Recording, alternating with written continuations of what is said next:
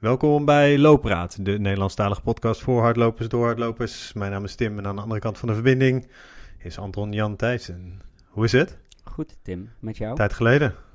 Nou, dat valt wel mee. ja. Vorige week nog, hè? Ja. Maar we hebben nu ehm, hebben we eindelijk onze gast die we eigenlijk twee weken geleden wilden op, Ja. eh, opnemen. Die ik helaas eh, door omstandigheden destijds eh, heel on- onverwachts en last minute moest afzeggen. Dus ik ben heel Ja, blij dat het ja. vanavond eh, gaat lukken. Ja, toch? Ehm, ja, vorige week hebben we elkaar nog gesproken. Nog nieuws te melden? Ik niet. Ik ook niet. Ik, we moeten gewoon lekker meteen naar onze gast gaan, ik denk ook ik. niet. Ja, Ja, eh, toch? Die, de, de- de- dat gaat over eh, grote cijfers en snelle tijden. Dus wat dat betreft kunnen we beter snel daarheen gaan, toch? Ja, toch? Vind ik ook. Ehm, aflevering 62 alweer. En eh, eh, we hebben te gast eh, Piet Wiersma. Goeie, goeie dagdeel zeggen wij altijd. Ja. Piet, hoe gaat het met je? Ja, goedenavond. Eh, ja, met mij gaat het Of, goed. of, of Buonasera moeten we zeggen. Hè? volgens mij, Want- hè? Ja. Want Piet komt rechtstreeks tot ons eh, via de live-verbinding eh, met eh, Turijn, Italië, als ik het goed heb. Ja. Klopt, daar, daar studeer ik nu. Dus eh, ja, we doen het gewoon vanaf hier. Tim, waar kennen we. Piet van? Nou ja, ehm, Behalve van eh, mooie podcasten Pacer eh, en Ja. allerlei eh, andere media die de afgelopen periode iets heel moois over hem te melden hadden. Ja, en, en, en ik zal je heel eerlijk zeggen, Piet stond ook niet op mijn radar. Ehm, maar... Omdat hij te snel was waarschijnlijk. wat zeg je? Omdat hij te snel was waarschijnlijk. Ja, dat nou voor mij sowieso. Ja. Ja, absoluut. Nee, hij stond dus niet op mijn radar, maar ik, ehm, ik was de, de, 100, de, de, het WK 100 kilometer uitslagen, ehm, zoals ik altijd doe. eh, geen idee waarom ik die aan het bekijken was, maar... eh, eh, en toen zag ik opeens een Nederlander op, op de derde plek staan. En dat is, dat is Piet. Dat is Dus Piet. toen, volgens mij stuurde ik jou een berichtje van... hey, deze gozer, die moeten we in, die moeten we in de uitzending krijgen. En dat was redelijk snel, snel gefixt eigenlijk. En dat is denk ik ook, ook de reden waarom alle andere... Nou, de Pacer en... eh je vertelde net eh, over andere, andere media ook, die, eh, die willen spreken. Dus ehm, ja, derde op het WK, man. Hoe vet. Ja, precies. Had je dat... Had je dat ehm, was dat ook echt je, je insteek om daar te vlammen? Of hoe, hoe ging dat? Ehm, ja, in zekere zin wel. Ja, be- begin van het jaar, eh, toen g- gingen de trainingen toch op een bepaalde manier. Toen merkte ik gewoon van, v- van op duurloopjes, dan, dan loop je automatisch een bepaald tempo. Ik bedoel, die 40, die 45 kilometer. Ik denk van, dat gaat eigenlijk heel makkelijk. En, eh, en ja, ik had, ik had de WK natuurlijk al in gedachten sinds ik eh, me daar vorig jaar kwalificeerde naar de, naar de run van Winschoten in september. Ehm, maar ja, goed, toen, toen kwam wel het besef van, nou ja, goed, als ik, als ik hier echt goed naar uh, periodiseer, dan is een hele hoop mogelijk. En, ehm, en toen werd het bevestigd eh, met een aantal eh, wedstrijden vroeg in het jaar, zoals de 60 van Texel, die ik in maart liep. Eh, en dat ging eigenlijk exact volgens, volgens verwachting. En, en toen, nou ja, goed, een aantal andere wedstrijden gelopen, 50 kilometer in Italië. En ja, een beetje zoals tussenstapjes naar de WK. Ehm, dus het waren ook geen doelen op zich of zo. Ehm, maar ja, goed, toen, toen had ik wel het vertrouwen van, van goh, dit tempo valt zo makkelijk en natuurlijk. eh dit kan ik gewoon heel lang volhouden. En, eh, en ja, vorig jaar bij de run van Winschoten, toen heb ik ehm, ongeveer een half uur, ja, ruim een half uur trager gelopen. Eh, wat alsnog ehm, ja, wel zorgde voor, het, voor de winst op het Nederlands kampioenschap. En eh, derde in, een internationale race. Maar dat was eigenlijk na een hele aparte voorbereiding, of tenminste helemaal geen voorbereiding op de, op de weg. Um, ik had het hele jaar bijna alleen maar voorbereid op en dat uh, lukte uiteindelijk niet. Uh, gedoe met medisch certificaten en zo. Uh, dus toen koos ik ervoor om in Winstroten te lopen, echt een week van tevoren pas. En uh, ja, ik was op zich wel een prima vorm, maar zeker niet in, in wedstrijdvorm of zo. En ook, niet op wedstrijdgewicht. Um, en ik liep daar heel erg boven verwachting. En toen, ja, toen, dat was wel het eerste moment dat ik wel echt in, in gedachten had van oké, volgend jaar kan ik serieus meedoen aan de WK. Want uh, ik had me in 2019 had, had, ik voor het eerst een 100 kilometer gedaan. En dat was, dat was nog 50 minuten langzamer weer dan dat. Uh, 7,39. 7 ja, uur 39. dat klopt inderdaad. Ja. En ja. nou ja, goed, toen, toen was het wel heel waarschijnlijk dat ik, dat ik me daarmee ook zou kwalificeren voor de WK. En daar was ik op dat moment eigenlijk totaal niet geïnteresseerd in. Omdat ik dacht van, ja, als ik met een WK meedoe, dan wil ik gewoon ja, voor, voor de top 10 in ieder geval meedoen. zo niet podium. En, en na die 100 van afgelopen jaar toen begon ik toch wel echt stiekem aan podium te denken. Maar goed, dat zeg je dan natuurlijk tegen niemand. En begin van het jaar, nou ja, met een paar mensen van eventjes, eventjes heel stoer van, nou ja, goed, uh, dat is wel het uiteindelijke doel. En uh, sommige mensen zul, je wel voor gek verklaren, maar goed, uh, kan me verder niks schelen. Ik ben zo, zo koppig dan wel. En, ja. en nou ja, goed, zoals ik al zei, van, in, tijdens het seizoen gingen mijn wedstrijden gewoon heel erg volgens verwachting. En, en ik dacht dat ik daar heel goed zou kunnen pre presteren. Um, het ging niet allemaal exact volgens plan, zullen we het straks nog wel, vast nog wel over hebben. Want ik had best wel veel last van uh, blessures in de aanloop naar de WK, met name in de laatste twee maanden daarvoor. Maar, um, maar ja, goed, ik was wel in vorm. Alleen, uh, ja, de race zelf was, ja, zeker de eerste helft ging eigenlijk heel lastig. En toen Wacht even, mag ik je even onderbreken? Ja, nee, Piet, ik, ga het snel geloof komt... ik. Ja, nee, daar gaan we ga het veel... zeker over hebben. ja, we gaan, het, we gaan het 100% over hebben. Maar er zitten zoveel interessante... Alleen al de dingen die je nu zegt, er zitten zoveel interessante dingen Ja. in. Um, want wat ik, wat ik eigenlijk... Wat ik hier in mijn voorbereiding dan... Nou ja, hè, jullie, die wat je zelf zegt in 2019 loop je in Winschoten. Dan loop je 7 uur 39. Um, uh, je komt twee jaar later terug. Uh, dan nou, loop je de 50 minuten uh, snellere tijd. 6 uur 49. Dan vervolgens dit jaar tijdens het WK loop je uh, 6, 6 uur 18. Weet je, dat is een progressie waar je u tegen zegt. Ik ben en, geen wiskundige, maar dat lijkt een hockeystick. Uh, ja, uh, precies. Uh, het is maar, echt woe. Maar, maar Tim, ik ga jou ook even afremmen. Want het gaat nu over tijden, maar jij, ook jij gaat veel te snel. Ehm, want waar beginnen wij, Loopraad, eigenlijk altijd als eerste mee? Met welke vraag voor onze gast? Ja, hoe is het begonnen? Hoe is dat lo maar, kom op, maar, maar als je... we, we, gaan het, we gaan het waarschijnlijk bijna alleen maar over jouw 100 kilometer hebben. En uh, zeker ook vooruitkijken, Piet. Maar wij zijn eigenlijk wel benieuwd hoe voor jou überhaupt dat, dat lopen begonnen is. Um, en hoe jij eigenlijk in die loop der tijd uiteindelijk op deze, op deze bijzondere uh, afstand uh, bent gekomen, terecht bent gekomen. Ja. Um, nou ja, goed, ik zal inderdaad niet al te, lang uh, besteden aan het begin. Want uh, ik bedoel, ik uh, begon met atletiek toen ik vijf jaar oud was. Maar goed, dan, dan doe je een beetje alles. en dat is leuk. Ehm, en ja, toen ik elf jaar was, toen begon ik me wat meer te, te specialiseren op het hardlopen. Omdat me toch wat snel duidelijk was dat lange afstandslopen het beste lag. en toen begon ik ook specifieke looptrainingen te doen. Maar goed, dan doe je twee keer een looptraining in de week en nog twee keer een algemene atletiektraining. En, uh, en nou ja, goed, toen een paar jaar later, uh, toen, ik, toen ik 15 was, toen uh, ben ik naar een topsport talentschool gegaan. om een school met sport te combineren. Daaronder ja, twee coaches getraind, Erwin Rinsma en, en Guido van Weer. En, en ja, daar heb ik toch, toch wel, ben ik echt wel in aanraking gekomen met, met ja, de topsport als het ware. Maar goed, dan als, als jeugdatleet. Um, alleen ja, goed, ik was, was nooit nou ja, nooit echt een supertalent of zo. Alleen, uh, goed. Welke, welke, afstanden deed je dan vooral? Uh, ja, de, de, Mila was dat dan. En dan merkte ik altijd wel van, ja, god, de, de lange afstanden liggen me wel het best.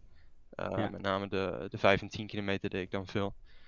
En, en ja, dat, dat een aantal jaren blijven doen. en toen 2019, toen op een gegeven moment, toen ja, liep ik gewoon een wedstrijd. En toen, toen besefte ik gewoon van, nee, goed, dit, ik wil gewoon echt uh, internationaal top halen. En dat, uh, dat, dat, is een, dat wordt hem gewoon niet op de, deze afstanden. Want uh, daar kom ik gewoon net talenten tekort, fys fysiek. En, want ik, ik had, hield me altijd voor, voor weet je, van, van goh, wat ik nou mis ten opzichte van de wereldtop, dat is puur mentaal. En dat wil je ook voorhouden, want op het moment dat je, dat je jezelf wel toespreekt van, goh, ik ben gewoon fysiek te slecht, dan, dan haal je het sowieso niet. Um, dus ja, elk jaar dan probeer je weer te verbeteren. Maar goed, dat, uh, op een gegeven moment liep ik gewoon echt tegen hele harde fysieke grenzen aan. Uh, gewoon qua VT-max en qua uh, lactaatdrempel. nou ja, goed, en toen, toen heb ik dat jaar. of toen ben ik even in gesprek geweest met mijn coach op dat moment, Guido. En toen op een gegeven moment toen reden we terug van, de, van de Gouden Spike in, Leiden. En toen, toen had ik het, er ook over van, van goh ik, ik, wil gewoon iets anders doen. Want dit, dit is gewoon niet wat ik wil. Ehm, ik, ik, hou van competitie, weet je. Ik, ik wil mezelf bewijzen. Ehm, maar ik wil ook gewoon de wereldtop halen. En dat, uh, dat lukte niet op deze afstanden. En, uh, en ik zei op een gegeven moment ook van... Ja, god, eigenlijk maakt het niet eens zoveel uit uh, in welke sport het nou is. zolang ik maar die top haal. En, en Ultra had me wel altijd al aangesproken, weet je. Toch die bizarre afstanden, maar ook gewoon de vrijheid die het geeft. ik ben altijd al een natuurliefhebber geweest en zo. Dus toen eigenlijk een week later, toen liep ik mijn eerste 60 kilometer trail. En die won ik direct. En toen een maand later toen liep ik nog een uh, trail in de Zuid-Duitse Alpen. En die won ik ook. En, eind van, uh, of, en nog een maand later toen liep ik de 100 van Winschoten. Uh, gewoon even om die afstand te proberen. En dat, nou ja, goed, toen werd ik derde van Nederland. Maar goed. Dat is best in korte tijd toch? Ook, opbouw. Ja, dat was, was super korte tijd. Dus toen was ik ook niet, ja. nog niet specifiek voorbereid op de ultra. Maar goed, ik wist gewoon altijd al van, van ja, mijn talent ligt gewoon in de lange afstanden. En hoe langer hoe beter. En op de ultra ligt er gewoon meer marge, als het ware, van, van ja, wat, wat, je daar mentaal gewoon kunt winnen ten opzichte van, nou ja, goed, uh, natuurlijk talent en zo. Um, ja. En dat, dat sprak me altijd het meest aan, weet je, echt ehm, dat mentale gedeelte. Maar dat, dat, dat, ik heb me, me altijd laten wijsmaken dat, dat dat ook de reden is dat bij die ultra's en die hele gekke uitdagingen, de, de, de wat ouderen het daarom ook goed doen. Omdat ze mentaal misschien wat harder zijn, et cetera, et cetera. Maar jij bent in dat veld een broekie. Ja. Is, is dat, is dat uh, ben jij, ben je, uh, gebeurt dat meer of vaker? Of ben jij uh, de, de, de, uitzondering die de regel doet bevestigen? Of, um... Nou ja, ik geloof er sowieso niet in dat je, dat je een bepaalde leeftijd bereikt moet hebben om mentaal hard te zijn. Ik bedoel, ik ken ken supersterke atleten, mentaal gezien, van, van 18 jaar of begin 20 of weet ik veel wat. En ik zag ja. het juist op dat moment zag ik het als, als een voordeel. Uh, van, Ten opzichte van de oudjes zoals wij, zeg maar. Ja, ja nou ja, goed, ik bedoel, dus er komen wel steeds fysiek meer... ben je natuurlijk in je, in je, in je prime, zoals dat zo mooi heet. Ja, zo, zo noemen ze dat. Hè? Ja, ja. Nee, en, en dat komt wel meer, steeds meer op, de, jonge lopers op de ultra. Ook omdat nou ja, de laatste 20 jaar is de sport zowel op de weg als op de baan, of de weg als op de trail, gewoon heel erg gegroeid. En dat wordt gewoon steeds aantrekkelijker ook qua, qua prijzengeld en grote wedstrijden en weet ik veel wat. Um, maar, uh, maar ja, op zich uh, nog steeds wel de uitzondering op de regel over het algemeen. En uh, nou ja, ik was op dat moment was ik 21 toen ik dus mijn eerste ultras liep. En nu ben ik 24 en een derde van de wereld. Dus, dus ja, dat ja, was, was wel een beetje zoals ik het gehoopt had op dat moment inderdaad. Ja. En goed, ik bedoel, ik, ik trek de ultra verder niet gelijk met, met de marathon. Ik weet wel dat niet zo competitief is als de marathon. Maar het is, het is een groeiende sport en het is ik vind het fantastisch om te doen. En, uh, en zoals ik al zei, van, wat mij het meest aanspreekt is gewoon het feit dat, uh, dat je gewoon op mentale hardheid, uh, dat je veel kunt winnen. En ik, en ik ben ervan overtuigd dat ik mentaal gewoon heel sterk ben. En, hoe arrogant dat? dat? ook klinkt. Train, nee, dat, dat horen wij graag. Maar ja. train je dat? Of ben, of ben je dat gewoon van jezelf of, of, of, of iemand niet? Nee, nou goed, ik bedoel, nee, ik bedoel, iedereen is weet, weet ik niet. Iedereen, iedereen ook, ook als jeugdatleet zie je wel van de ene atleet heeft meer uh, mentale hardheid, meer, meer, motivatie, wat dan ook, meer discipline dan de ander.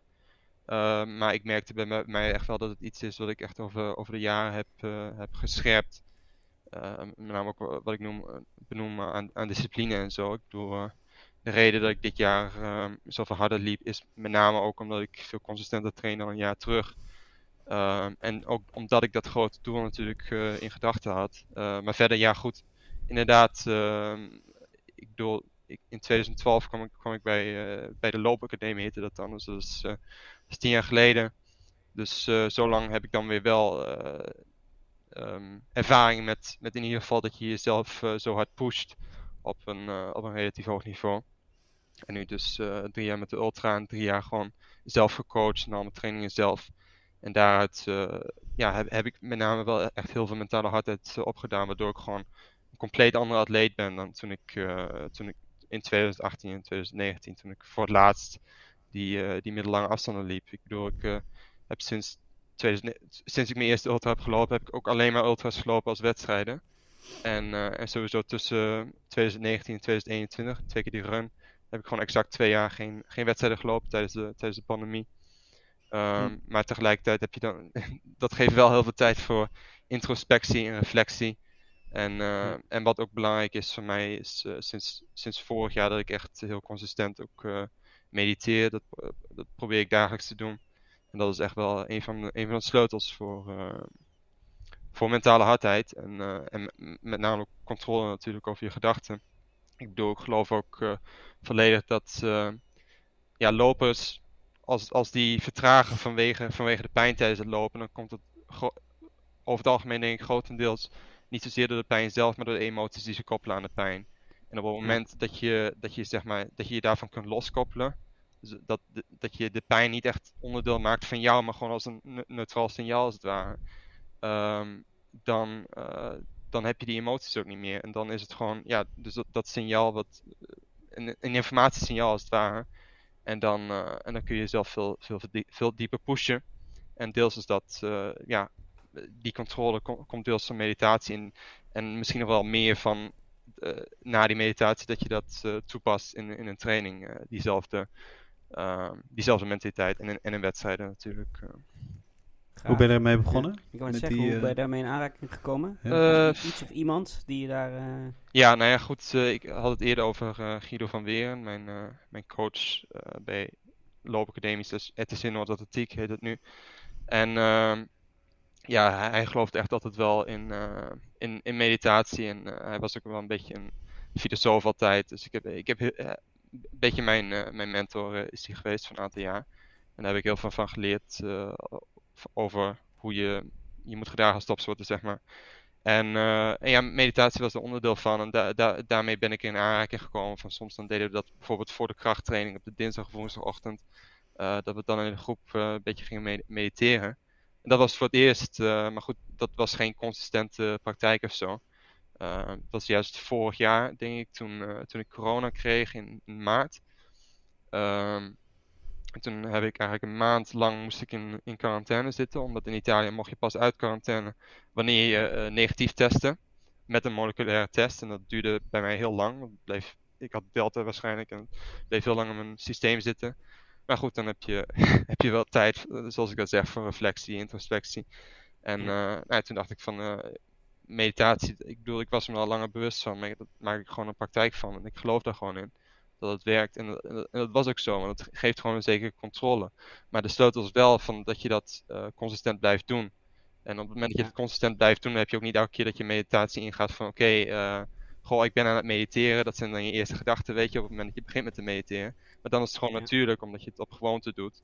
En dan kun je ook uh, dieper komen in, in die focus en zo. En, en ja, met name ook gewoon de, de gewaarwording van, van je gevoelens en van, je, van de prikkels in je lichaam. Ik bedoel, dat, dat zorgt er juist voor dat je jezelf er ook van los kunt maken. Omdat je als het ware dat niet behandelt als onderdeel van jezelf, maar gewoon als, als signalen in, in je lichaam, weet je. En, en dan, dan word je niet meer uh, als het ware gecontroleerd door die gedachten en die emoties. Ik bedoel, Kipchoge heeft dat natuurlijk ook wel eens uh, gezegd, dat soort dingen.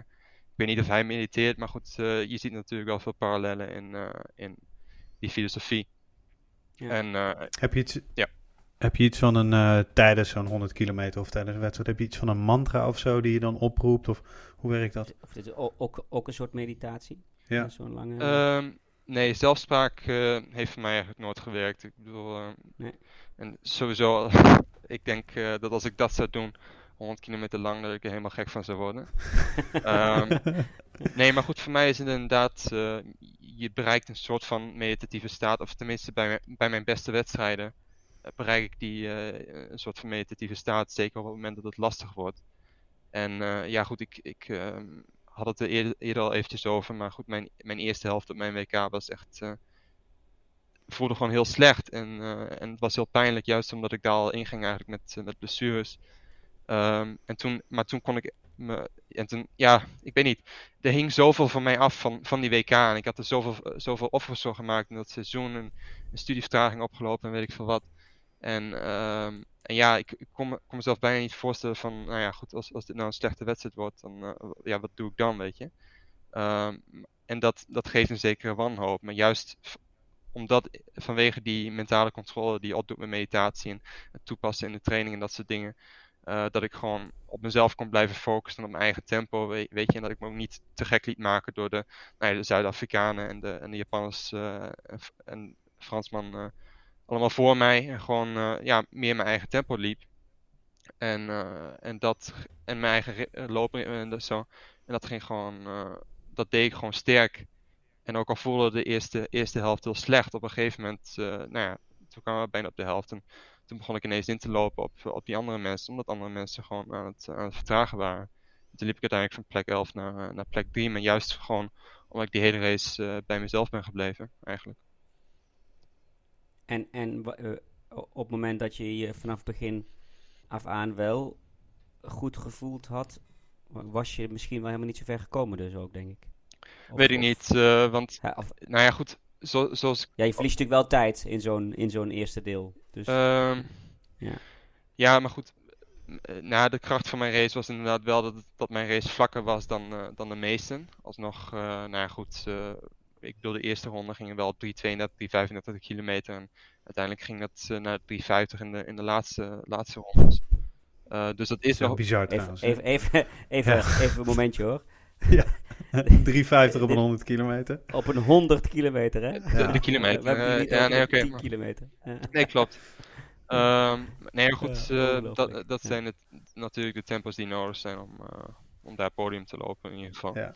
Ja. Ehm, maar ja, goed. Ja, ik maar bedoel- la- ik wilde dat alleen even pinpointen dat we niet moeten doen alsof dat normaal is. Nee, oké, dat, dat- is nee, dat heel erg hard. Ja. Ja. Maar goed, da- daarvoor zit ik hier ook, eh, geloof ik. Ja. Ja, toch? Nee, maar wat je me vroeg inderdaad, van ja, eh, Ja. na de hand zei iemand ook, eh, iemand van het Nederlands team eh, ook, ook wat tegen mij van, goh, misschien is dat wel je redding geweest, weet je? Dat je je zo slecht voelde op de eerste helft.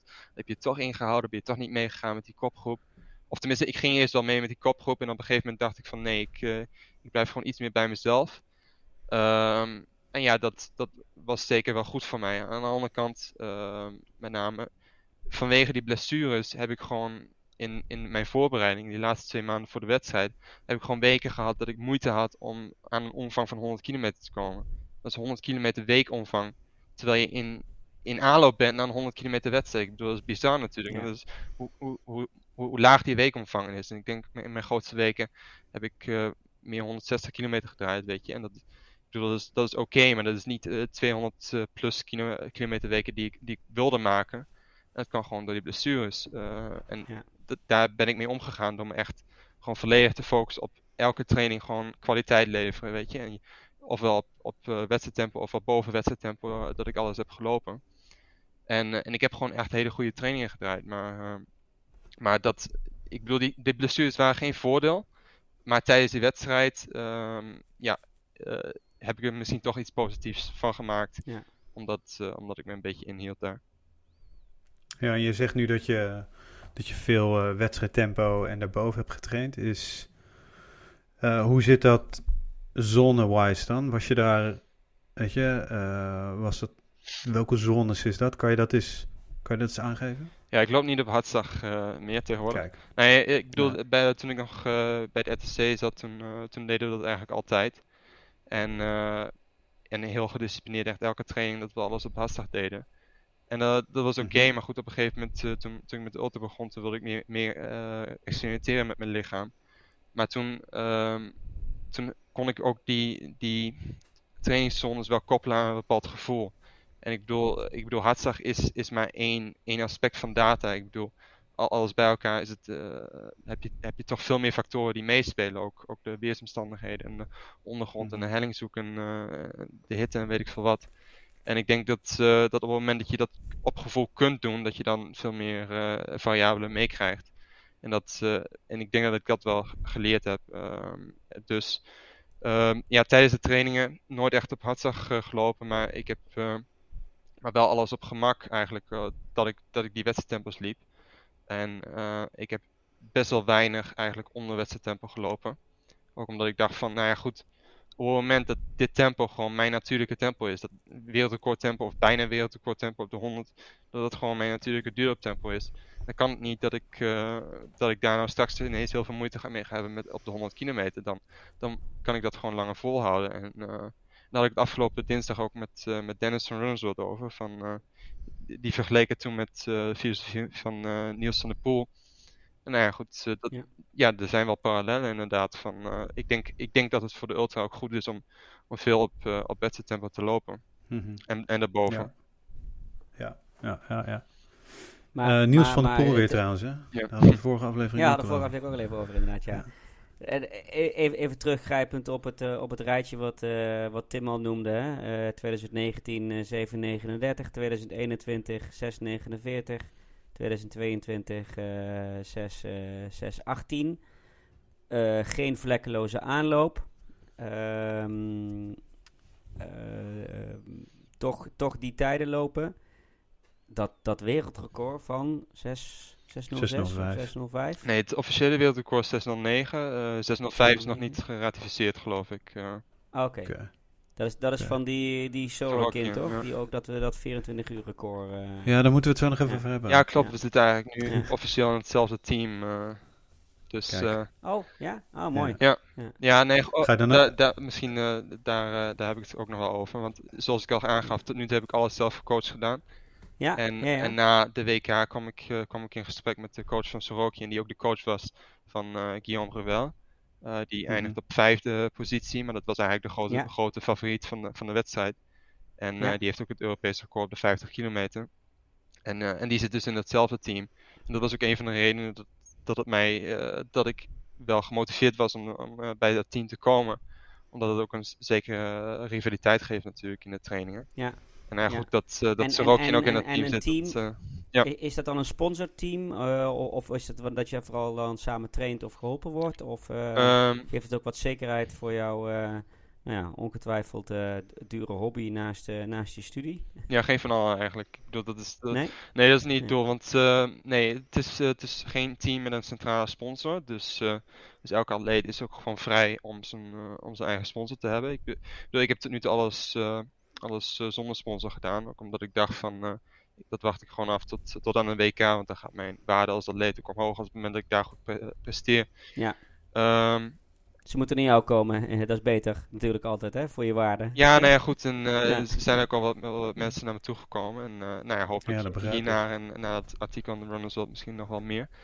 Um, Nee, maar dat is niet, dat is niet de reden. Uh, inderdaad, het feit dat je met elkaar in, in, hetzelfde team zit. Maar dat is wel een team op afstand. Dit is een team met wereldatleten over de he hele wereld heen eigenlijk. Oh, tenminste binnen de ultra. Ja. Um, ook de vrouw bijvoorbeeld die tweede was geworden op de Comrades in hetzelfde weekend als, uh, als de WK. Die zit er ook in. Uh, ik moet, moet zeggen dat ik nog niet alle, alle namen ken in het team. Uh, maar ja, we trainen dus onder diezelfde coach. En die, en die coach gaat gaat straks mijn trainingsschema's maken. Ik, ben, ik, bedoel, ik ben nu nog een beetje in herstel van die 100, ook, om, ook omdat ik nog herstellende ben van die blessures natuurlijk. Um, maar nou, ik denk dat dat, dat wel een goede, goede stap is. En, uh, en ik kijk er wel weer naar uit om weer trainingsschema's te lopen. Ook omdat, zoals ik al aangaf eerder, van afgelopen jaar heb ik wel, ben ik wel consistenter gaan lopen. Um, maar nog steeds wel heel veel op gevoel gedaan. En eigenlijk geen trainingsschema's gemaakt. Meer van dag tot dag dat ik, uh, dat ik aan het improviseren ben. Um, en dat werkt voor mij, ook, ook als student zijn en weet ik veel wat. Maar ook omdat ik me dan naar mijn lichaam kan luisteren en me kan pushen tot, tot op een bepaalde hoogte die, die voor mij goed voelt uh, eigenlijk. Um, maar ik denk dat het, dat het me wel goed doet om ook, ook weer ja, schema's te doen. En dan, dan nog ligt dat natuurlijk wel eens flexibel. Dan nog um, overleg je natuurlijk wel veel met je coach. Alleen um, nou ja, goed, de eerste drie jaar dat ik ik heb nu drie jaar ultra gedaan en mijn doel in het begin was ook gewoon mijn lichaam leren kennen en kunnen experimenteren met die met idiote trainingen en weet ik veel wat en gewoon niemand hebben die op de vingers stikt of uh, die, echt, uh, die vragen stelt bij goh, wanneer, wanneer je een training doet van, uh, van zes of zeven uur, weet je. Ik bedoel, dat wil ik gewoon kunnen doen en dat vind ik ook mooi eigenlijk. Hmm. Ja. Um, nu las ik vandaag dat uh, Sorokin in, in Kenia echt mega weken heeft, uh, heeft gedraaid. Klopt. Um, richting de 300, 300 plus. Ehm, is het iets wat jij ook ambieert? Ehm, nou, voorlopig uh, ambieer ik nog niet om 24 uur races te gaan doen. Of in ieder geval niet op de weg. Ik bedoel, dat is sowieso op de weg en de trail is dat toch een volledig andere uh, gewenning ook van het lichaam en, uh, en, andere dingen die daarvoor nodig zijn. Uh, maar ja, ik, en Sorokin liep ook best wel heel veel kilometers in aanloop naar zijn 100 kilometer wereldrecord eerder dit jaar.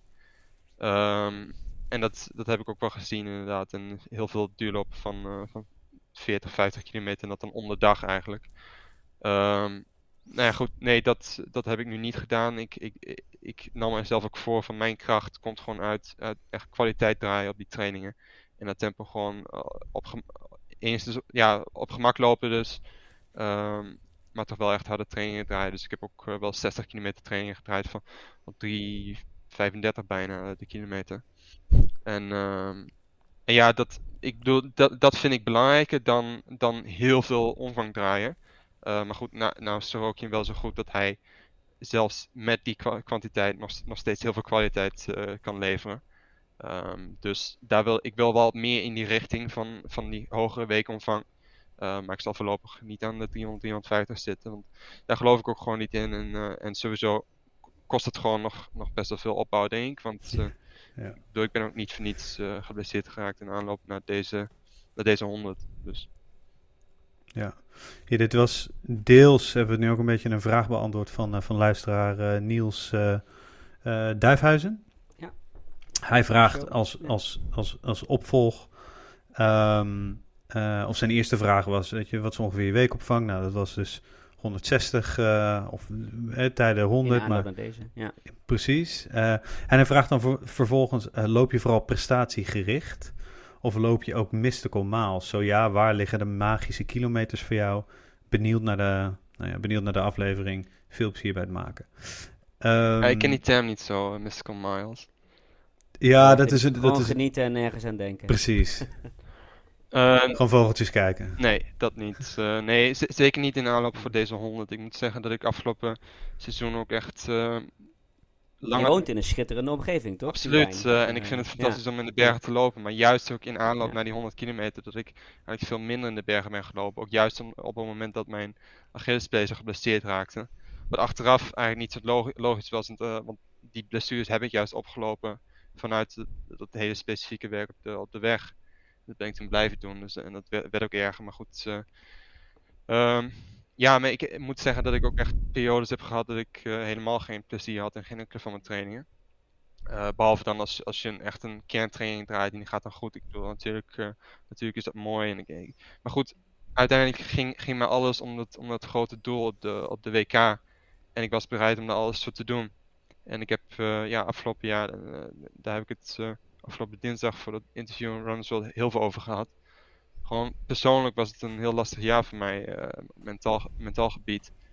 En ja, toch wel periodes gehad dat ik eigenlijk nergens heel veel plezier in had of zo. Maar dat ik me gewoon wel ja, gewoon gedisciplineerd ben doorgetraind. Omdat je gewoon dat grote doel voor ogen hebt. En ik heb, ik heb zelfs periodes gehad dat ik, dat ik dacht van van nou ja, god, misschien, uh, misschien uh, moet ik wel stoppen met hardlopen. Omdat uh, ik door op het moment dat je geen, geen plezier levert en je maakt er zoveel offers voor, ik doe, waarom doe je het dan, weet je? Maar, en, maar toen nam ik me ook echt voor van, van goh, ik ga gewoon alles, alles doen aan die WK, of, nou, of het nou leuk is of niet.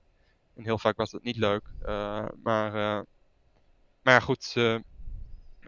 en dus zo gewoon wel doorgaan naar het WK. En nou aanloop naar de WK dan, dan vermeerdert die motivatie alweer. Want ik eh, vind het gewoon geweldig om, om dat soort competities te lopen. En, uh, en toen, nou ja, toen het zo, zo goed ging uh, bij de WK, toen moet ik zeggen dat die motivatie ook wel weer terugkwam. En ook omdat, omdat ik gewoon weet hoeveel er nog in het vat zit. Omdat, ja, zoals ik al aangaf, van de, de trainingsopbouw was gewoon niet ideaal. En ik, ik kan gewoon nog veel meer. En, en daar kijk ik ook echt naar uit. Um, en, maar goed, ik denk ook deels dat het, uh, dat het kwam misschien omdat... Kijk, af en toe dan, dan leg je jezelf een soort van uh, ja, sociale isolatie op eigenlijk. Als, als, ja. als atleet. En ik deed dan al mijn trainingen zelf. En, uh, En nou ja, goed, dat is, dat is soms wel mentaal confronterend. Ik bedoel, ik, ik heb mijn hele zomer heb ik hier een terrein besteed, juist om hier gewoon te kunnen doortrainen. En juist ook omdat het hier hartstikke warm was. En ik en was een mogelijkheid dat het bij de WK ook hartstikke warm zou zijn. Dus dat was gewoon de ideale trainingsomgeving daar. Ik heb heel veel trainingen gewoon bij 35 graden gedaan op het warmste punt van de dag. En dat ging ook heel goed eigenlijk. Alleen, uh, ja, het was niet elke dag je leuk. had ook op het terrasje kunnen zitten of op vakantie kunnen gaan, zeg maar. Uh, nee, ik, besef je dan. Ik, heb eigenlijk al een paar jaar dus ook geen vakantie meer gelopen. Omdat je, eh, goed, het is toch elke keer weer wat, weet je. Ik, ik, doe ook, ja, ik ben ook student, maar goed, afgelopen jaar lag echt de focus wel uh, grotendeels op het hardlopen.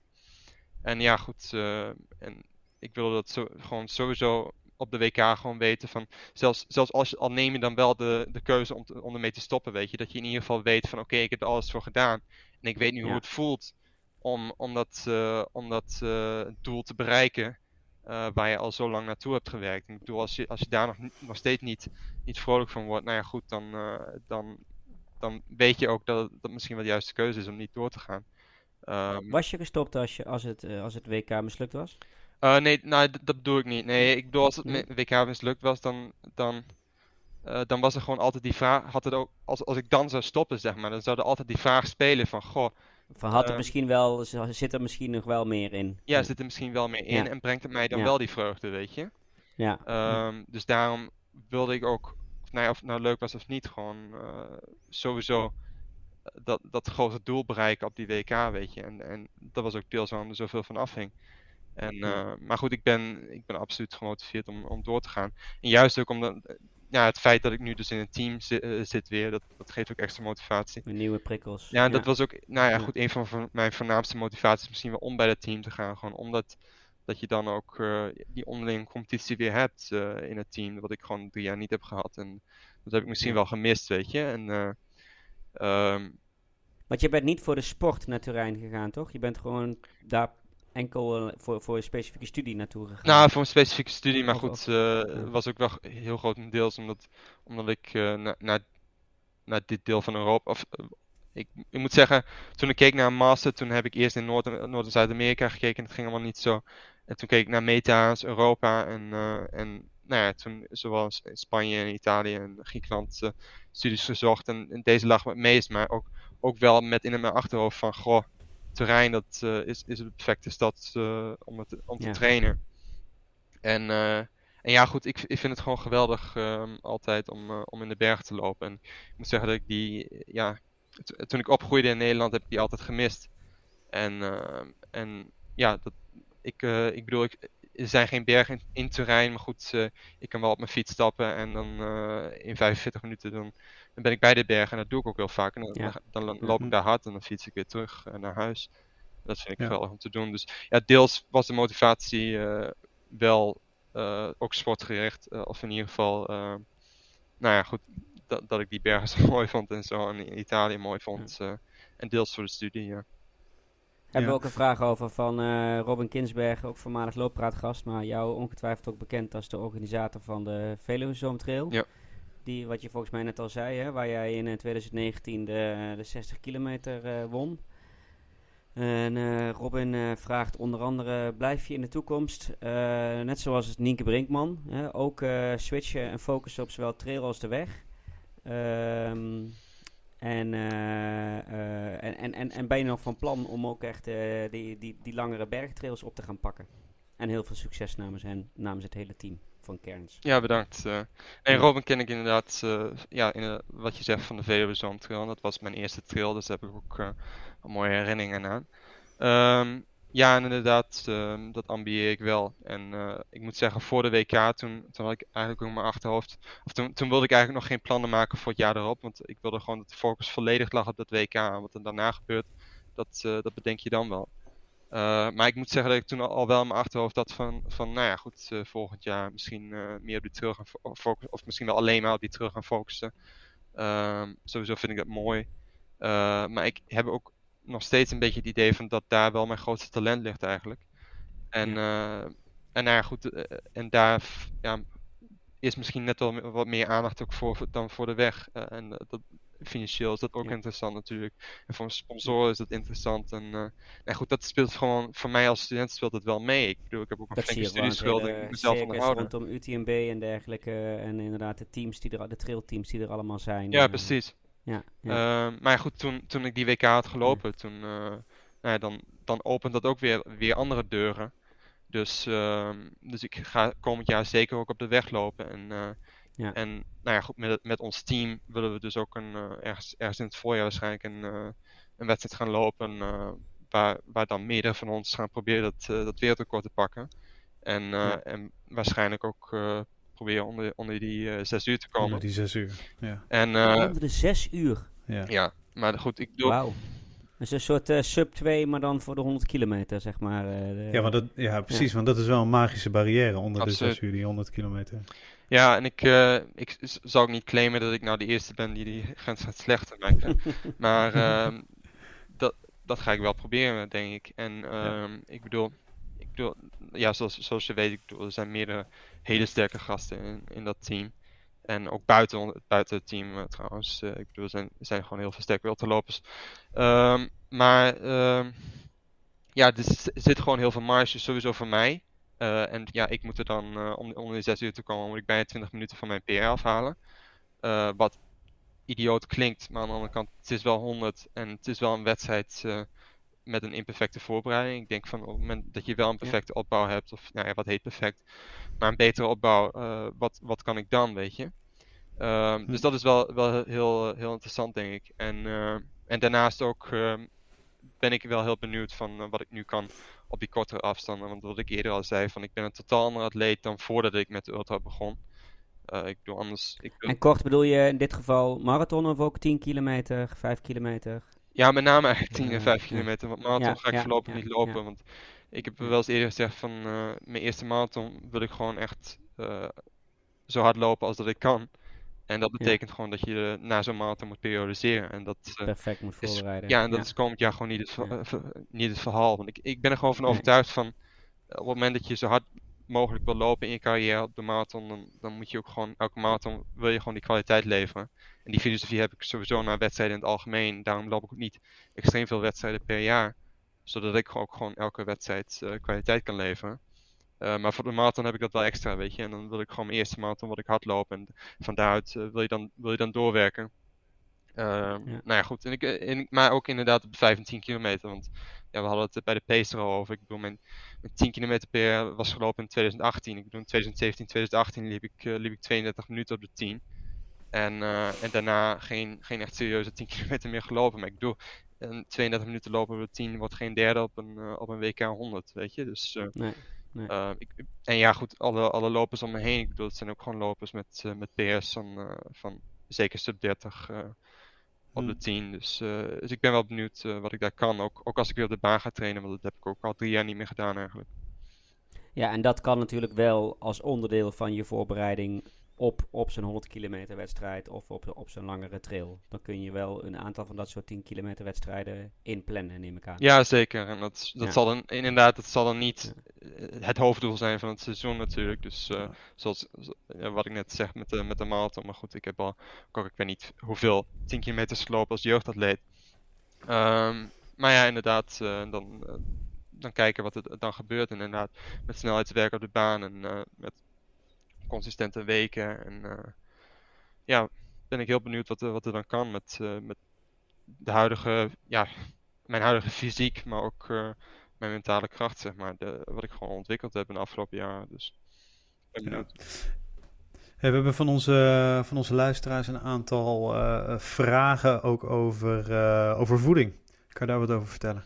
En dan specifiek voor je, 100 voor kilometer. je 100 kilometer Oké, deel eh, op het WK. Oké, dus tijdens, tijdens de wedstrijd? Ja. Ja. Ja. Of tijdens de training? eh, wat- Ja, onder andere een vraag van eh, running, running Benny, maar volgens mij wilde Peter van der Zon Ja. ook, eh, Ook. aardig loper en voormalig looppraatgast eh Ja. ook eh, waar, de- daar graag meer over horen. Eh, nou ja, goed, ik eh, zal een beetje algemeen beginnen. Nou, ik ben sowieso eh, eet ik vegetarisch normaal gesproken. Ehm, in, in de wedstrijdweek eh, doe ik ook aan een soort van carb load. Ik bedoel, daar heb ik best wel veel mee, eh, mee geëxperimenteerd. eh, ook met name sinds, sinds ik vorig jaar bij de Run van Winschoten liep. en voor deze, deze 100 dan wel een soort van klassieke cardload gedaan met vier dagen eigenlijk, drie, drie of vier dagen. Dan dat je bijna geen koolhydraten eet en dan, dan drie dagen heel veel. Ehm, maar ik moet zeggen dat bij mij is dat dan weer een beetje aangepast, omdat ik in de eerste helft eigenlijk van die week ook best wel veel vast. En uh, juist ook om, om dat, op het absolute wedstrijdgewicht uh, te komen en weet ik veel wat. Maar ook, en dan pak ik ook elke ochtend pak ik dan uh, een ochtendduurloop en dat, dat verhoogt dan ook weer de vetverbranding en zo. En bij de eerste keren is dat heel shit en op een gegeven moment dan, dan wordt het veel en veel efficiënter natuurlijk. En vanaf, vanaf de woensdag voor de wedstrijd, dus, dus dan drie dagen voor de wedstrijd, dat ik weer, uh, nou dan doe je nog zo'n laatste ochtendduurloop of, uh, of een snelle training of wat dan ook. En dan, uh, en dan begin je juist volledig met, met, met, eigenlijk bijna alleen maar koolhydraten. zodat je spieren een beetje als een, als een spons werken. dus dat doe ik voor de wedstrijd. En dan, met, bij mij het belangrijkste is ook om niet te veel te veranderen aan, aan mijn dieet. Dus ook gewoon zo simpel mogelijk dan eten eigenlijk. En gewoon eten wat ik normaal doe. sowieso nou ja, geen vlees of uh, dingen die ik normaal gesproken niet eet. Uh, en, nou ja, en het gewoon zo simpel mogelijk houden. En dan tijdens die wedstrijd, ja, ik, ik gebruikte Morton. En dat was heel simpel, gewoon de 320 mix eigenlijk. En dat elke, elke 7,5 kilometer dan greep ik een 500 milliliter flesje. Ehm, en dat was een beetje apart op de WK, want we hadden maar één eigen verzorgingspost elke 7,5 kilometer. En dan op de helft van de ronde had je nog een, post met water. Het was een rondje van 7,5 kilometer. Ja, klopt. Ja. En dan op de helft had je dan nog een post met, uh, met wat bekertjes water. Maar goed, uh, ik heb twee keer geprobeerd zo'n bekertje te pakken. En dat ging voor geen meter.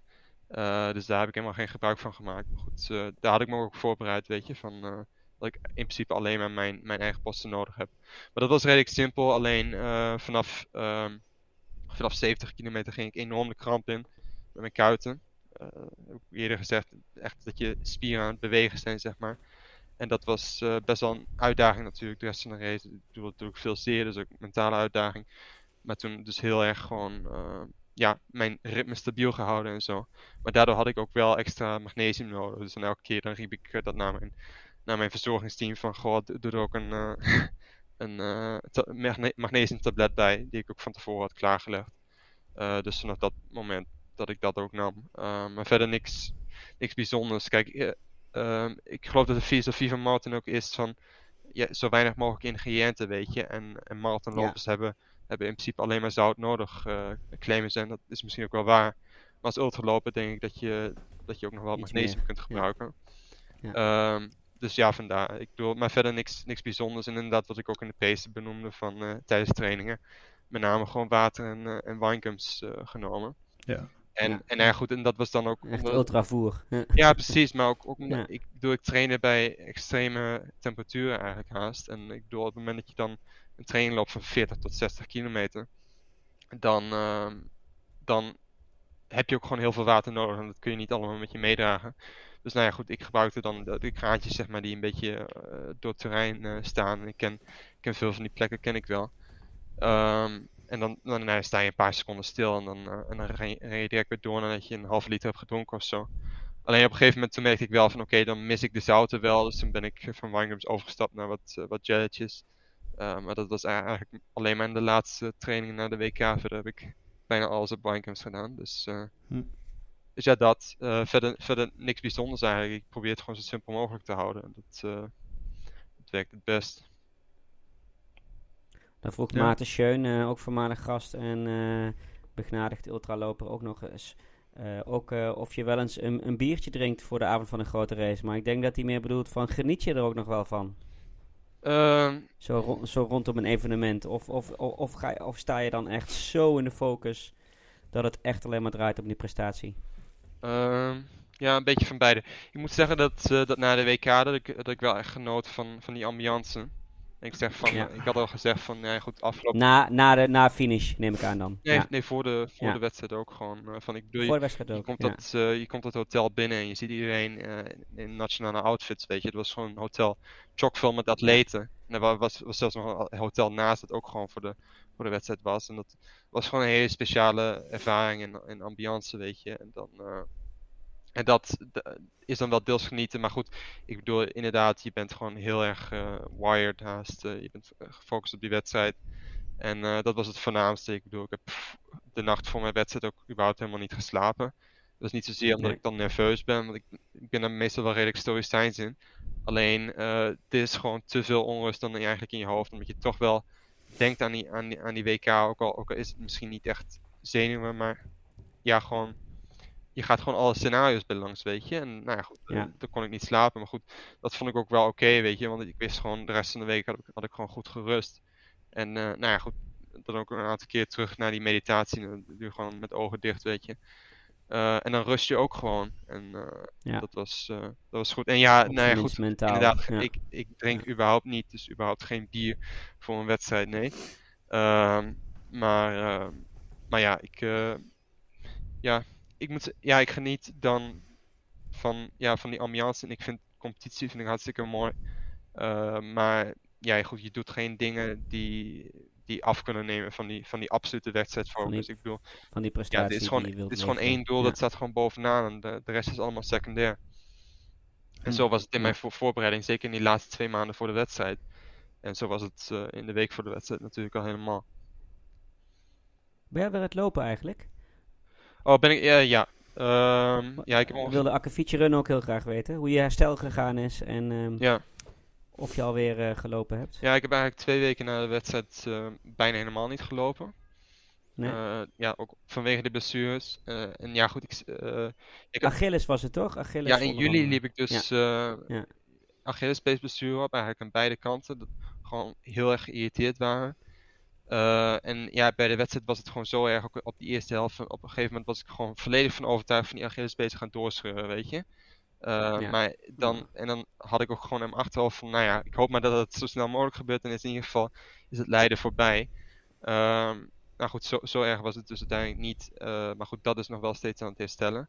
En begin augustus, of op 1 augustus weet ik nog exact, toen liep ik eigenlijk ja, dus een marathon van op ja, ja, 335, 336 kilometer. Ehm, gewoon als training. En, eh, en toen liep ik een stressfractuur op in mijn, in mijn, eh, mijn kuitbeen. Ehm, een kleine stressfractuur waarschijnlijk. eh, maar goed, was het bot. En dat, en dat deed gewoon bij elke stap deed het gewoon zeer. Ehm, in die hele maand eigenlijk bij al mijn trainingen. En dat werd juist iets beter op het moment dat ik begon met taperen voor de wedstrijd. En dat, daar begon ik mee twee weken voor de wedstrijd. Normaal gesproken tape ik nooit zo lang, maar juist, juist ook omdat ik wist van oké, ik ben, eh, ik heb echt hard getraind naar deze wedstrijd. Ehm, ik ben misschien zelfs wel wat overtraind dan, of tenminste, zo voelen de benen een beetje. En in de ultra speelt natuurlijk hoe je gewichten en botten en zo voeden, dat speelt natuurlijk heel erg mee.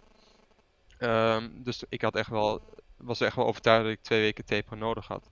En dat was ook eh, achteraf gezien zeker de juiste keuze. Ehm, maar goed, ehm, zo, en, nou, nou ben ik de lijn een beetje kwijt. Wat was nou de vraag ook alweer? Of je alweer lekker gelopen Oh had. ja, of ja, je, of je nou ja, goed, in principe, en. Ja, dus dat, ja, nou ja, goed, ja. dat- en dat kuitbeen, dat, eh, eh, dat, intussen is dat eigenlijk wel hersteld. Ehm, en ik had juist gedacht dat dat het ergste zou zijn. Ik had ook juist gedacht van, dat, dat, dat vernietig ik straks compleet misschien wel tijdens die 100 kilometer, maar dat was niet zo. Alleen de Achillespezen zijn nog wel aan het herstellen. Eh, dus in de, in de afgelopen week en vorige week heb ik, eh, heb ik wel in de bergen gelopen, maar nog, nog niet op de weg. Ehm, juist ook, en dat klinkt misschien een beetje eh, apart. Je zou denken in de, in de bergen, op het moment dat je, zeker op die hele steile plekken waar ik loop, dat je daar toch Ja. extra die Achillespees aanspreekt. Maar aan de andere kant, ik heb het bestuur heb ik juist opgelopen ehm, met het op de weg lopen. En juist ook omdat ik in de twee maanden voor de wedstrijd veel specifieker op die 100 ben gaan trainen. Dus lange tempoduur lopen, echt heel veel op de weg. Eh, daar kwam mijn blessures vandaan. Ik heb het idee dat, dat juist op het moment dat ik dat in de, in de berg loop op een wat zachtere ondergrond. En ook al is het stel, weet je, en ook al gebruik je. ehm, ook al spreek je die Achillespees daar wel aan, dat is toch op een andere manier, weet je. Dus, eh, dus dat heb ik wel gedaan. En ik heb het idee dat daar de kuit ook en, en PS ook weer sterker van worden. Dus dat herstelt ehm, geleidelijk aan, maar het is nog niet helemaal weg. Maar ik ben wel weer aan het lopen in ieder geval. Dus eh, Waar loop je eigenlijk op? In de bergen en eh, op de weg? Schoenen. ja, ja, ik wil het net hetzelfde merken. zeggen, dat is heel flauw. Maar goed, Ja. eh, ik, bedoel, ik, ik, ik kan in principe op alles, eh, alles lopen. En ik bedoel, ik- soms loop ik ook gewoon op weg, wegschoenen in de bergen. Enige, enige Ja. moment dat ik echt eh, behoefte heb aan trailschoenen is op het moment dat het, uh, dat het modderig is in de bergen. Oh, ja. Of, of besneeuwd of wat dan ook. En dat wordt het straks ook weer. Um, maar ja, goed. en nogmaals, ik ben ongesponsord. Ik bedoel, ik, op het moment dat ik, dat ik het over trainingsschoenen of over trailschoenen heb op de training, dan loop ik gewoon op trailschoenen van de Decathlon. En nou ja, goed, en dat, en dat werkt, weet je, zolang het maar profiel heeft. Maar vaak ook gewoon op, uh, op zero drop schoenen. Gewoon, uh, ik wou zeggen, minimalistisch. Uh, minimalistisch, ja. ja. ja. ja. ja. Dus, dus dat, maar geen, niks, niks bijzonders of zo. Behalve, ja, behalve dan als het, als het modderig is, dan heb je gewoon profiel nodig. Ja. Hey. We, we, we, moeten even doorpakken ook naar, een, naar een, een van de drie rubrieken die wij ook altijd hebben bij Loopraad. En dat is je favoriete loopgadget. heb je eigenlijk een, een gadget waar je niet de deur uitgaat zonder dat mee te nemen? Uh. Schoenen, ah, ik, ik, zou zeggen mijn horloge, maar goed, ik loop ook wel uh, trainingen zonder horloge. dat is ook wel apart, want sommige, soms, ja. ik, bedoel, ik gebruik nou momenteel geen, uh, geen Strava. Nee. Ik gebruik ook Garmin Connect. Ik heb geloof ik drie ja. volgers op Garmin Connect. Omdat, nou ja, goed, omdat ik er niet zozeer van ben om, om mijn training echt te delen. Um, maar goed, ik bedoel, op het moment dat mensen soms kijken naar je weekomvang, dan denken ze van, goh, die is een ultraloop en die doet bijna niks. Maar goed, ook omdat ik trainingen loop zonder horloge, en dat vind ik ook wel fijn af en toe. Ja. Um, maar meestal gebruik ik inderdaad wel mijn, uh, wel mijn Garmin. Maar goed. De Phoenix hm. heb je? Ik had de Phoenix 5 en uh, sinds kort heb ik de Forerunner 955. Wat een soort van Phoenix 6 is, maar dan goedkoper. Ja. Dus, maar goed, ik ben ook niet gesponsord door Garmin, dus ik ga, ga daar ook niet veel ja. over uitweiden, denk ik. Maar goed, nee. dus die prijs speelt natuurlijk ook mee, anders had ik misschien een Phoenix, uh, Phoenix 7 gehad of zo. Oh ja, ja, ik bedoel, het is een soort van Phoenix 7, maar dan, dan beter. Want uh, er is dus één versie van de Phoenix 7, uh, ik geloof de Sapphire Solar. Um, en, dat, en die heeft dus een functie uh, dat je, dat je multiband GPS hebt of zo. Dus, dus dat je dat je dus, je, dan heb je dus GPS, GLONASS, uh, wat dan ook. Maar dan heb je dat dus meerdere keren. En dat is, dat is iets wat eerder alleen maar beschikbaar was voor het leger, geloof ik. En nu, nu staat het ook op, uh, voor, het eerst stond het op die Garmin. Maar het staat nu ook op, dus, uh, op eigenlijk alle ja. versies van de, van de Forerunner 955 en zo. Dus oh, okay. ja. Ja. Ja. En als we naar de toekomst kijken, wat over vijf jaar, waar, waar, waar, sta, waar sta je dan?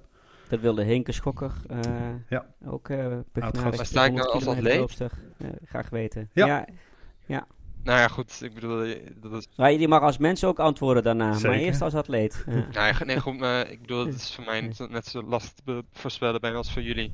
Alleen, goed, ik weet wel, nogmaals, wat ik zeg, van er is gewoon veel potentie in...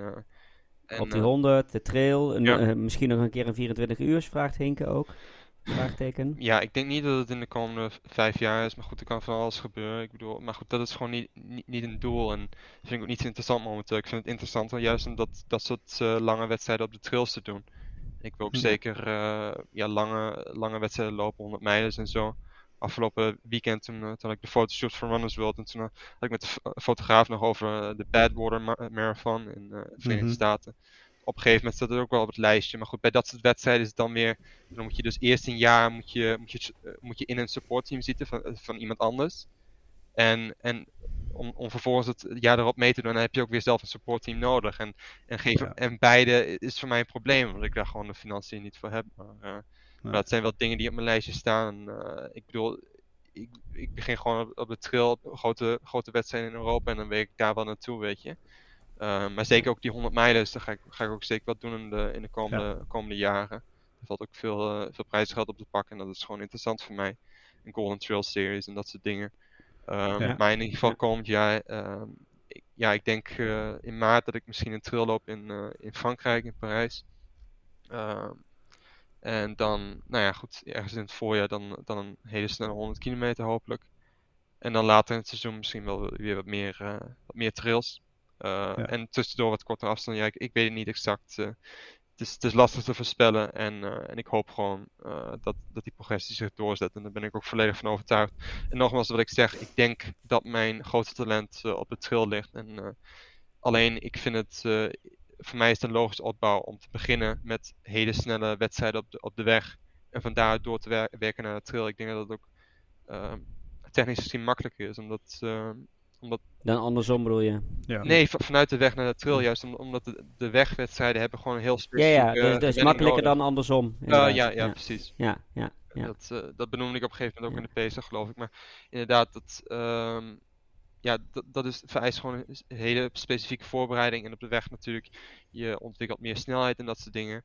En vanuit daar doorwerken naar je trail. En da- daarom vind ik het ook, eh, achteraf gezien is het heel goed, eh, denk ik, dat ik, eh, dat ik dit jaar heb gefocust op de 100 kilometer. Ondanks dat het eerst niet eens het plan was, tot aan dus vorig jaar dat ik in, in Weerschoten ineens die 100 op de weg liep. Maar achteraf denk ik dat het heel goed is en dat me dat in de toekomst gewoon ook een beeld, betere trailloper maakt. Eh, Ja. Dus ik wil zowel trail als weg eh, blijven lopen en eh, grote wedstrijden en hopelijk eh, een paar wereldrecords tussen. En mocht je Hey. over vijf jaar klaar zijn met je studie, woon, woon je dan nog in Turijn? Sorry, Of of, ben je dan professioneel atleet? Oh, Of, oké. ehm, Ehm, ja. ja, ik, of, ik, of ben je dan werkend? nou, ik wil eigenlijk eh, een doctoraat gaan doen na mijn studie. Ehm, en dat is Dat gaat je niet lukken in vijf jaar. om dat af te werken. Nee, nee, misschien niet. Omdat Nee. ik wilde eigenlijk, nou ja, het doel, het, of het plan was eigenlijk om dit jaar af te studeren. En dan, eh, dan direct een doctoraat te doen. Maar goed, dat, ik bedoel, ik heb nu wat studievertraging. Dus daar zal ik pas morgen mee beginnen. Of eh, volgend jaar mee beginnen. Ehm, Nou ja, goed, misschien heb ik het dan dus net afgewerkt als, als ik snel, snel het doctoraat afwerk. Maar goed, eh, als ik tegelijkertijd ook nog uh, topsport beoefen, wat ook zeker uh, het plan is, dan, uh, dan wordt het lastig. Maar goed, het mooie aan een doctoraat en überhaupt een universiteit vind ik wel van, je bent gewoon uh, flexibel in je schema eigenlijk. En ja, in je tijd. Ja, je bent ja. gewoon heel afhankelijk van je eigen discipline natuurlijk. Ook uh, zowel met het met onderzoek doen voor, voor de universiteit als, als mijn trainingen doen, weet je. En dat, dat is aan mij om, dat, om, dat, ja, om daar een goed schema of een goed, goed ritme in te vinden. maar dat kan ook gewoon. Uh, en dat is, dat is beter dan een uh, 9 tot 5 uh, job, zeg maar. Ik. Discipline zit wel goed, heb ik zo'n idee. Um... Ja. Nou, dat is wel iets wat ik echt heb moeten ontwikkelen. En dat is nog steeds is het niet perfect. En het is nog steeds dat ik wel eens dagen heb dat ik gewoon, nou ja, uh, dat, dat pas smiddags is en dan heb ik nog steeds geen reet gedaan, weet je. En dan, dan ga ik nu eens tijd om nog eventjes te studeren en dan moet ik nog mijn loopje doen. Maar meestal zit ik inderdaad wel echt in dat goede ritme. En voor mij is het ook een kwestie ja. van ritme. Van, uh, het moment dat ik goed in mijn ritme zit, dan uh, nou, bijvoorbeeld om vijf uur opstaan, om zes uur uh, doe ik mijn loopje en, uh, en dan nu. Als je zo vroeg? Ja, ja nou, dat vind ik eigenlijk het fijnste inderdaad, ook als, als ik ja. in mijn ritme zit. En zeker ook om dan bijvoorbeeld om zes uur s ochtends naar de bergen te gaan. Om zeven uur s ochtends wordt het een beetje licht rond deze tijd. Uh, dat heb ik afgelopen dinsdag ook met, uh, met Dennis gedaan van de Runners Dat vinden wij ook mystical miles hoor. Um. Ja, zeker. Oké. maar goed, dat, dat zijn wel serieuze je trainingen. Je kunt ook mystical maar goed, miles lopen ook, als je keihard traint. In, in die ja. zin ook mystical miles misschien, omdat uh, ja. dat is ook zeker genieten inderdaad. En, en gewoon dat je de zon De term is bij jou misschien iets minder bekend. Uh, in Nederland is uh, daar vorig jaar een heel mooi tijdschrift over uitgekomen. Oh, dat heet okay. Mystical Miles. Dus die term hoor je hier nu wat vaker dan een aantal jaar geleden. Ja, precies. Ja, ik, ja, ik volg het Nederlandse nieuws dan niet goed genoeg misschien. Maar, uh, nee. nee. maar inderdaad. En, en nogmaals, wat ik zeg, van, dat, dat, is, dat is fantastisch. En dat is een voorrecht om, om hier in de bergen te mogen uh, trainen. En die zon te zien opkomen. En je ziet de seizoenen zie je veranderen, weet je. En binnenkort komt er weer sneeuw in de bergen. En dan, uh, maar ook, ook wanneer het zomer is, dat je gewoon uitzicht hebt over de Alpen, weet je, vanaf hier en, uh, en de stad aan de andere kant. En het is van, van fantastisch hier. En, uh, en de trail vind ik, vind ik het mooiste om te doen, denk ik, uiteindelijk. Ja. ja. We ja, oh, sorry, ik, wil, ik wil net, oh, ik wil net ja. gaan stellen. Nou, tijdens je trainingen, luister je, luister je nog naar iets? Nee. Muziek, podcast? Le een leester, luister of kijktip voor ja. onze luisteraars. Ja. Tijdens het lopen.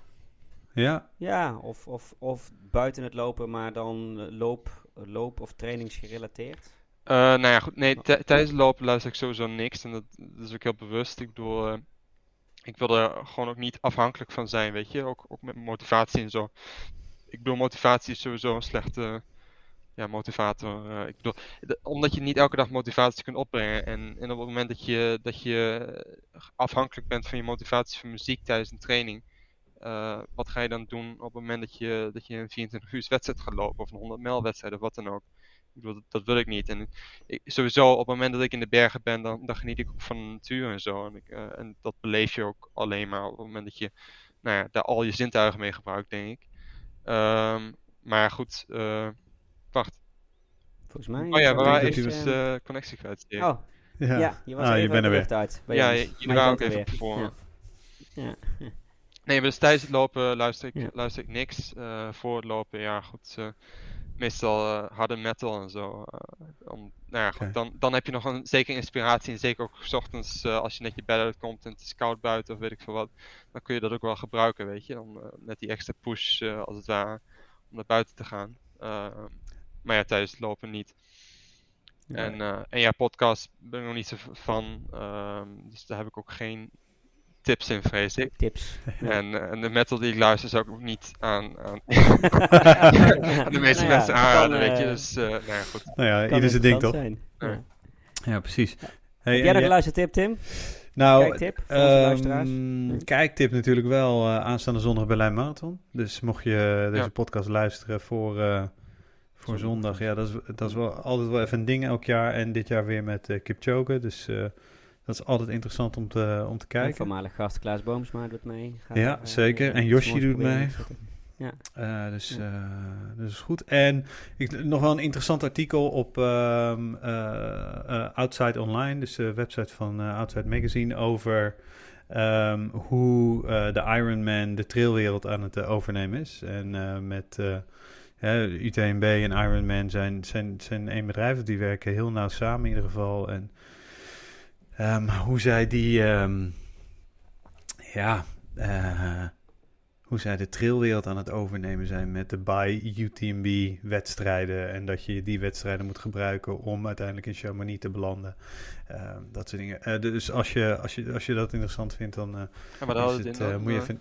Wat zei je? wa- wat, wat houdt dat in dan? Dat, Nou, de, de, in, ik weet niet precies, in ieder geval in 2021 eh, zijn eh, de Ironman, dus de organisatie eh, achter, de, achter die triathlons, die waren in, in Nieuw-Zeeland en Australië hadden ze al een aantal ultra-trails gekocht, overgenomen. Ehm, en ze zijn zodoende bij UTMB uitgekomen. Zij zien enorme groei in de trailwereld de afgelopen tien jaar. Ehm, en willen, willen zich daar ja, eh, een hele grote speler in worden. En eh, zijn zo bij UTMB uitgekomen. Zij gaan samenwerken. Ehm, en nu is dus, hebben ze een... ehm, ja, eh, wat je met de Golden Trail serie hebt... maar dan voor de langere afstanden de, de ultra trails... Ehm, en door die ultratrails te lopen, dus de, de, de trails die worden georganiseerd door de UTMB, kan je uiteindelijk weer meer kans maken om in Chamonix de UTMB zelf te lopen. ah, oké. Ja, het klonk een beetje alsof je impliceerde dat, eh, dat de Ironman de trail aan het vervangen was of zo. Maar het is dus meer de organisatie dat ik aan moet denken. Ja, de Ja, organisatie. precies, Ja. precies. Nee, Ja. nee, ze zijn niks aan het vervangen, maar eh, gewoon het, eh, de, de organisaties, ze nemen het over. Ja. Ehm, dat, en en ja, dit artikel legt het, legt het heel goed uit en uiteindelijk komt het allemaal op, eh, eh, ja, op geld neer. Absoluut. Want ze kunnen er geld mee verdienen. Ja, dus nou, voor's en tegens erover. En Ja. jij, uh, Anton-Jan? Ja, ik, wel, ik had er eigenlijk geen, maar toen, ehm, toen Piet aan het vertellen was over dat mediteren, toen moest ik sowieso even terugdenken aan onze mooie aflevering met, eh, met Koen de Jong, die daar natuurlijk ook over, eh, over vertelde. Maar ik moest ook denken aan die eh, 3100 mile race die op dit moment bezig is in, eh, in New York. Ehm, waar dus eh, een stelletje eh, hele rare mensen 3100 mijl loopt eh, rondom één blok in, in New York. Ja. En daar is een hele mooie film van gemaakt. Die gaat onder andere over die wedstrijd, die Transcendence Run. Maar ook over mediterende lopende monniken en nog een aantal andere ehm, eh, bijzondere loopclubjes. Maar die is volgens mij nergens fatsoenlijk te krijgen. Ik heb die toen via 80 omwegen via Amazon Amerika of zo een keer eh, binnen weten te halen. Hm. Maar ik eh, beloof bij deze aan de luisteraars dat ik eh, ga even zoeken of er ergens een linkje is waar je die ehm, eh, op een enigszins legale manier online kunt kijken. Maar het is meer dan de moeite waard. 3100 Run and Become. Is al uit ehm, eh, eind vorige ehm, decade. Dus hij is al wat ouder. Ik heb er wel eens over gelezen, Ja. geloof ik inderdaad. eh, hoewel ik niet wist dat ze dat nu om, ja. een blok deden. Maar eh, Wel die Ja, het is één, Transcendence echt één blok van uh, ja, dus een paar kilometer. En hij is nu toevallig bezig en we zitten nu op iets van 1700 kilometer of zo. Dus we zijn er nog lang niet. Um, want dat is nog geen 3100 mijl. Ja. En hoe lang hebben ze nou gedaan? Of die, nou ja, ruim eerste helft Volgens dan? mij zitten ze nu op dag 17. Oké. Okay. En op 1700 kilometer. Dus ja, dat is ongeveer 100 kilometer per dag. Ben je ongeveer een maand aan het lopen, dus... Uh, die zijn wel even aan het lopen, ja. En daarom is het ook een soort trans, ja, de transcendence. Ja, ik kan dat woord nooit uitspreken, maar dat she, she nog wat. Uh, Shri. Uh... Die, ja. Ja. ja. ja. Shri nog wat. Ja. ja. hey, we zijn uh, al ruim over het uur heen. Uh, ik heb nog één vraag voor jou, uh, Piet. Nee, nog, nog sowieso nog twee. Nog, het klopt, nog twee. Maar ik persoonlijk ja. heb er nog eentje. Ja. Die ik heel graag aan je wil stellen. Want als ik jou zo hoor praten, je bent enorm gedreven. Van vroeg, zo, uh, vroeg af aan heb je al dat, uh, dat, ja, die wens om, om topsporter te worden. Um, in, in al jouw, uh, in, in, vrijwel al jouw antwoorden komt een echt een gedrevenheid naar voren. En om gewoon te scoren, om de beste te worden. Waar komt dat vandaan? Uh, komt er vandaan? Uh, ja, mezelf. Uh, ik weet niet. Ja, ik, af, afgelopen dinsdag, toen zei ik ook al tegen, Dennis van... maar god, toen ik, toen ik vijf of zes jaar was, nou ja, toen begon ik dus met atletiek. Toen op een gegeven moment hadden we bij de club hadden we dan een interview. en een van de vragen was, waarom doe je atletiek? En mijn antwoord was... vooral voor de lol en een beetje voor de Olympische Spelen. Ik bedoel, ik, ik heb, nou ja, goed, ik heb dat dan altijd een beetje, een beetje volgehouden. Van. En, maar goed, de motivaties die ik heb om dat hoger niveau te bereiken, dat, uh, dat is, die zijn echt wel veranderd over de jaren. Want ik weet, toen ik op de middelbare school zag, uh, Olympische Spelen en weet ik van wat het wereldniveau, het leek echt zo'n nobel doel, weet je. En uh, echt dat groter is dan jezelf. En, en nu ben ik er wel van overtuigd van, oké, okay, dit is gewoon volledig egoïstisch, volledig voor mezelf, weet je, dat ik, dat ik dit allemaal doe.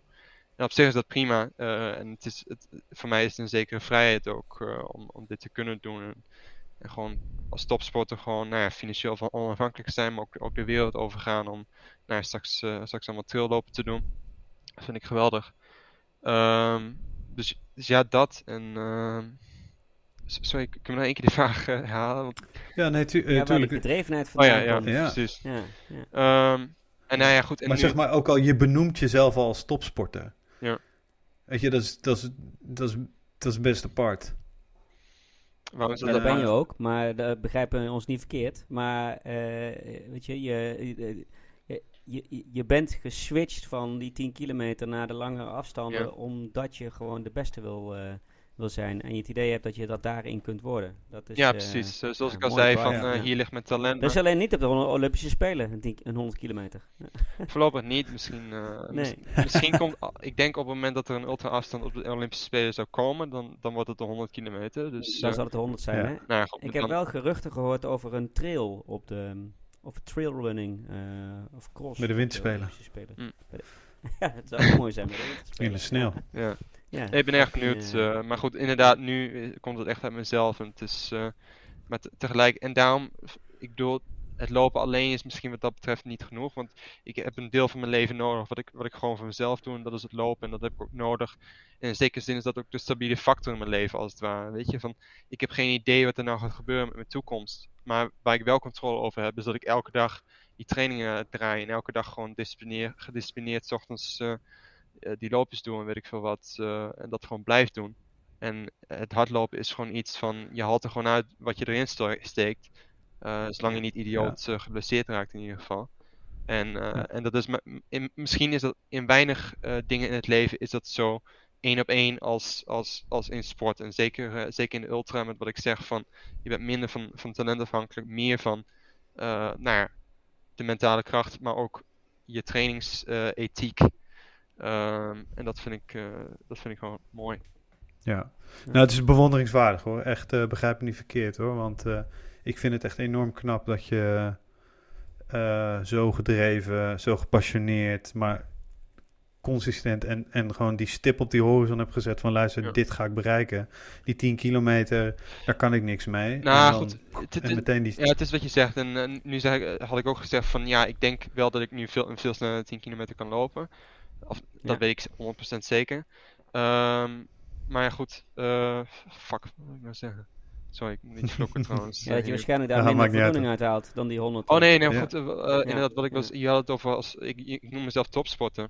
En, ehm, en ja, goed, dat is niet zozeer omdat ik eh, op het RTC, toen ik op de RTC zat op de middelbare school, dat ik toen al heel hoog presteerde als, als ware het een topsporter.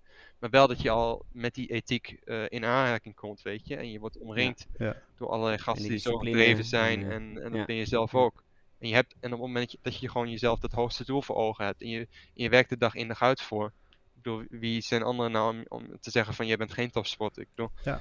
Eh, Ja. is dat puur dan omdat je dat talent niet hebt of eh, wat dan ook? Eh, dat, dat weet ik niet. Maar goed, eh, ja, nu durf ik mezelf in alle opzichten van topsporter te, te, te noemen. Nu ik derde van de wereld ben geworden op de 100. Ja, zeker. Ehm, Ja. Maar ja, goed, eh, het hoeft niet per se iets eh, puur te zijn omdat je nou heel hard loopt. Dat, je, dat, dat het enige is wat je een topsporter maakt, zeg maar. Mooi. Ga jij de laatste stellen, Anton? Anton Ja, want wij, naast dat wij een, eh, een eh, standaard eh, openingsvraag hebben, en, hebben we ook een, standaard slotvraag voor onze gasten. En dat is de vraag die luistert naar de hele moeilijke naam de Loop je niet kapotcast tip. Of jij voor Tim en mij en onze luisteraars wellicht een tip hebt, waardoor zij de rest van hun leven met plezier en zonder blessures kunnen blijven hardlopen. Ben ik eh, misschien de verkeerde persoon om dat aan te vragen trouwens, gezien mijn eh verhaal. Eh, nee, nee, zeker niet. Want jij, jij weet weer heel goed met blessures om te gaan. En Ja. jouw verhaal alleen al over mediteren en de baas zijn over, het- over de pijn in je lijf vind ik erg inspirerend. Dus Ja, je absoluut. weet, eh, ligt die tip wel op dat vlak. Hè? Ja, inderdaad. En Ja. wat, wat ik doe aan meditatie, ik bedoel, dat kun je toepassen in diezelfde filosofie pas je een beetje toe in de rest van je leven natuurlijk. En het Juist, heeft ook heel ja, veel overlap zeker. met het, eh, met het stoïcisme en zo. En eh, daar lees ik ook Ja. eh, veel boeken van.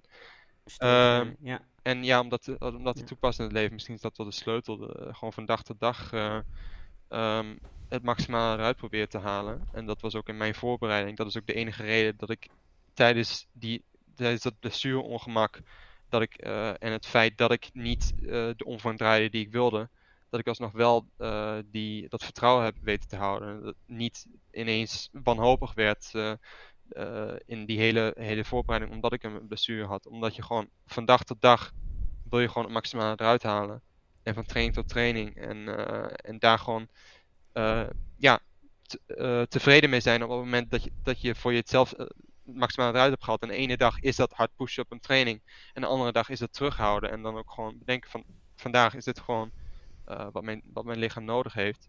En niet te veel eh, wanhopen over van, eh, van ja, wat voor effect heeft deze bestuur nou over twee weken of over twee maanden of over een jaar. Ik bedoel, en inderdaad ook voor, voor deze 100, eh, mijn filosofie was ook gewoon van, ik haal er gewoon op die 100 alles uit. En zelfs al, zelfs is dat mijn, zelfs al is dat de laatste loop van mijn leven, weet je. Van, het was gewoon alles of niks.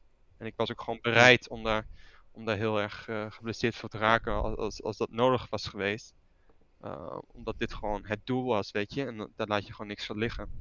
En uh, nou ja, goed. En dat is niet per se uh, de, de tip om nou heel, heel lang uh, te blijven lopen. Maar ik denk wel Nee. dat je in dat moment blijft misschien. En dat dat ook uh, de beste manier is om, uh, om dat plezier erin te houden. En, en, en die motivatie ook.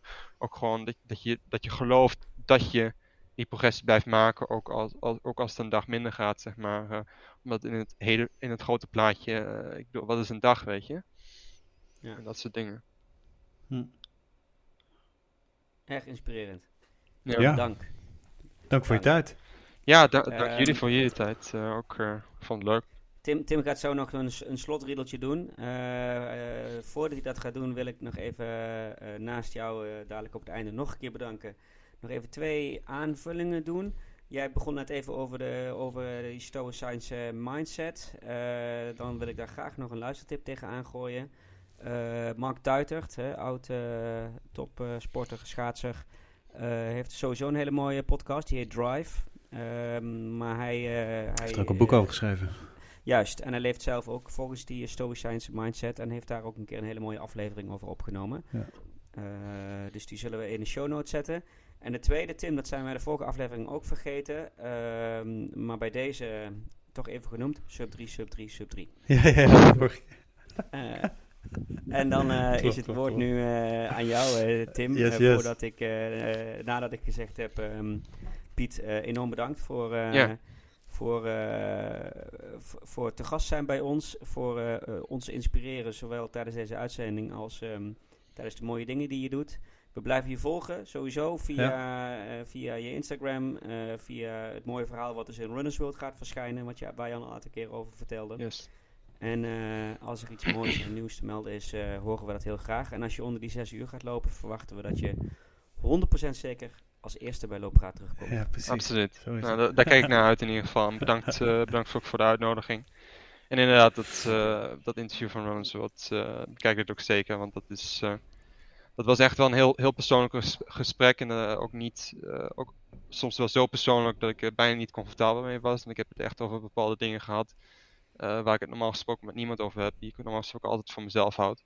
Maar ik dacht van, op het moment dat je een goed interview moet houden, wil houden, dan moet het ook persoonlijk zijn. En mijn, mijn motivaties voordat ik dit doe zijn ook heel persoonlijk. Dus, dus dan moet je soms toch wat dieper graven, weet je. En dat wordt ook zeker in benoemd. Nou, Nice, ik ben nou, heel benieuwd. Gaan we zeker lezen. Um, ja, ook van mij kan natuurlijk. Uh, Piet, waanzinnig. Uh, dankjewel. En um, ik, ja, we blijven je zeker volgen. En er zijn al een aantal gasten geweest die na de uitzending bij ons, de na de aflevering bij ons, enorm beter zijn geworden. Nog groter geworden. Nog groter ja. zijn geworden, Ja. meer wedstrijden zijn gaan winnen. Dus Piet, Ja. ik, ik voorspel een gouden toekomst voor je. Absoluut. Goed, uh, nee, um, even kijken. Ja, uh, wij, uh, als je 1 uur 21 minuten verder bent, dankjewel voor het, voor het luisteren. wij zijn natuurlijk altijd voor, de, voor, de, voor de stream zijn we, maar ook voor de donatie via um, vriend van de show nl slash looppraat kan je ons steunen. En uh, nou, dan kunnen we onder andere deze, uh, dit abonnement voor de online uh, opnametool voor, voor betalen en de hosting van de website. Dus daar zijn we heel erg blij mee. Um, voor de rest zijn we overal te beluisteren op Spotify, Apple Podcast. we zijn op YouTube. niet met beeld, maar dan kan je wel lekker, lekker luisteren tijdens je werk mogelijk. En alle andere grote en kleine podcast app. Dus dan rest mij één ding om te zeggen. Blijf luisteren, blijf lopen. Fijne dag, deel.